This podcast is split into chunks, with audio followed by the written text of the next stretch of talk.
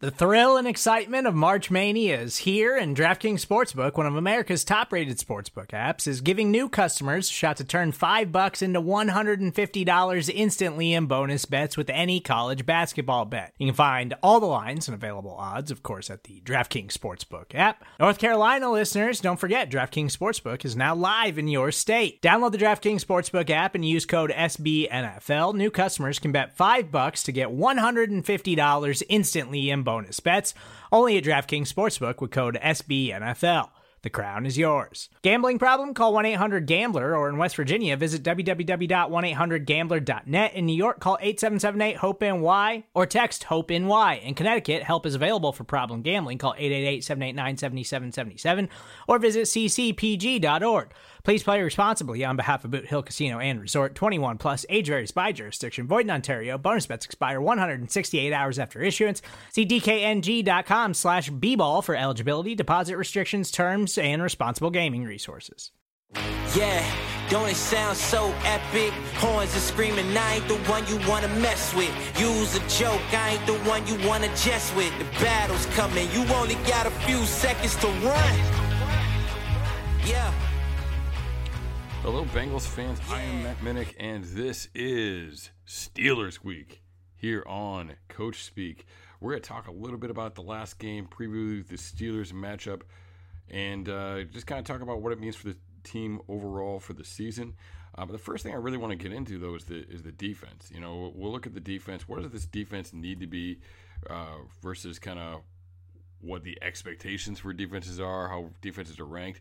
Look, we talked about the surprise, you know, for the level this defense was playing at, but really what we judge defenses on isn't always the best. You know, a lot of times they look at it on like yards. Well, that doesn't really matter. Like scoring is what matters, right? Yards don't win you points, win you games, excuse me. And, you know, it's all about the points. It's all about keeping teams out of the end zone. You look at on the year, the Bengals defense has given up a score 55% of the time in the red zone, and that's not great, but it's pretty good. I mean, it's 11th in the league. I think we're about 10% off of being in the first place ranking there. So I mean, that's a pretty good spot to be in. They've done pretty well with that this week against the Raiders. You know, they really stepped up that game again, and they went 1 of 3, and you know specifically. Huge stop after the turnover at the beginning of the game to get that stop to force the field goal. I mean, those are wins, especially when you have Joe Burrow, especially when you feel confident about scoring touchdowns. Those are wins, getting those red zone stops. So that's huge. You know, even if the defense gives up something to get there, you know, it's still the defense buckling down in the long run.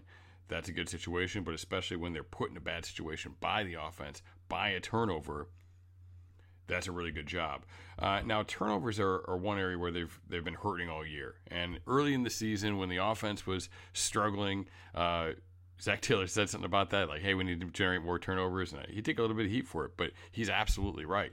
They don't create enough turnovers. They give up the ball a little bit too much on offense as well, but they don't create enough turnovers. Zach Taylor, after this game, said that they always want to be +2.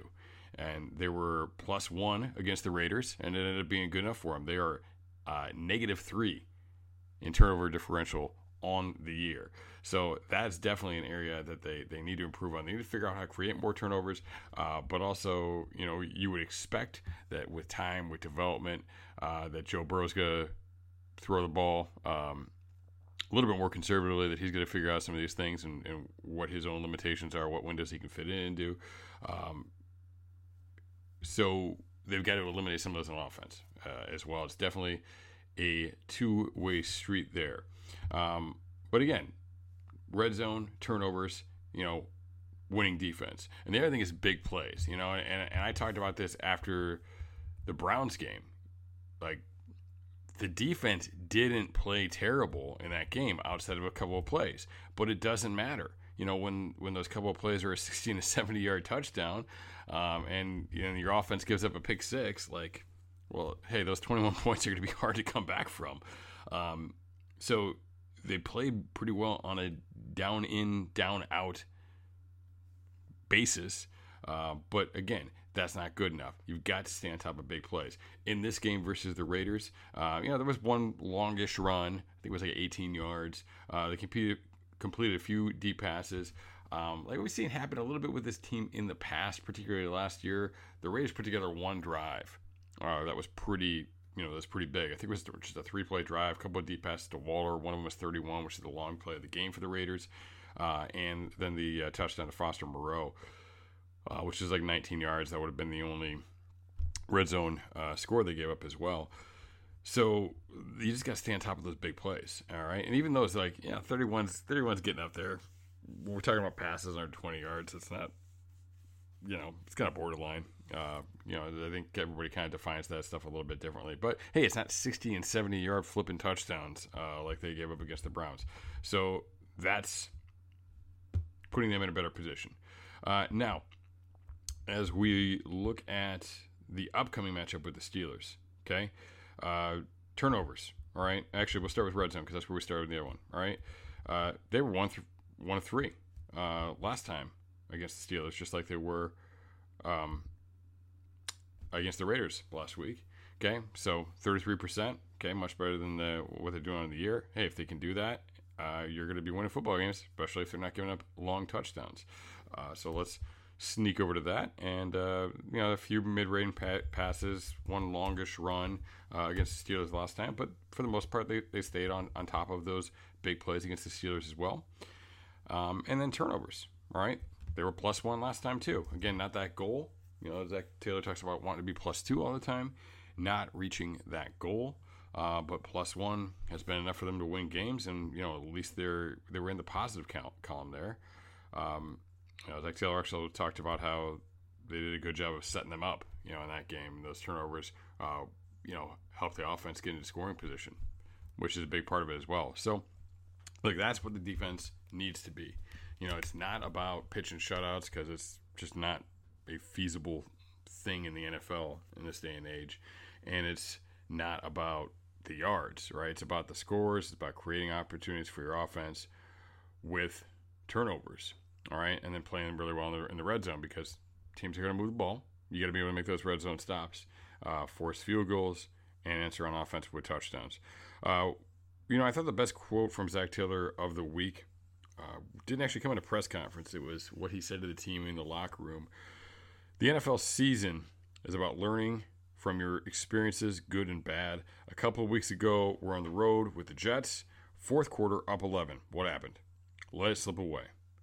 We had the same moment in the fourth quarter on the road, and you guys responded with touchdowns and turnovers and put that thing on ice. And really, that was the true story. That was something that really happened in this game. They did a great job running the ball, picking up some nice gains on the ground while moving the clock towards the end of this game, and then also generating those turnovers. Eli Apple, Sam Hubbard, generating those turnovers, and both Joe Mixon and Samaje Perine doing a really good job running the ball at the end of the game.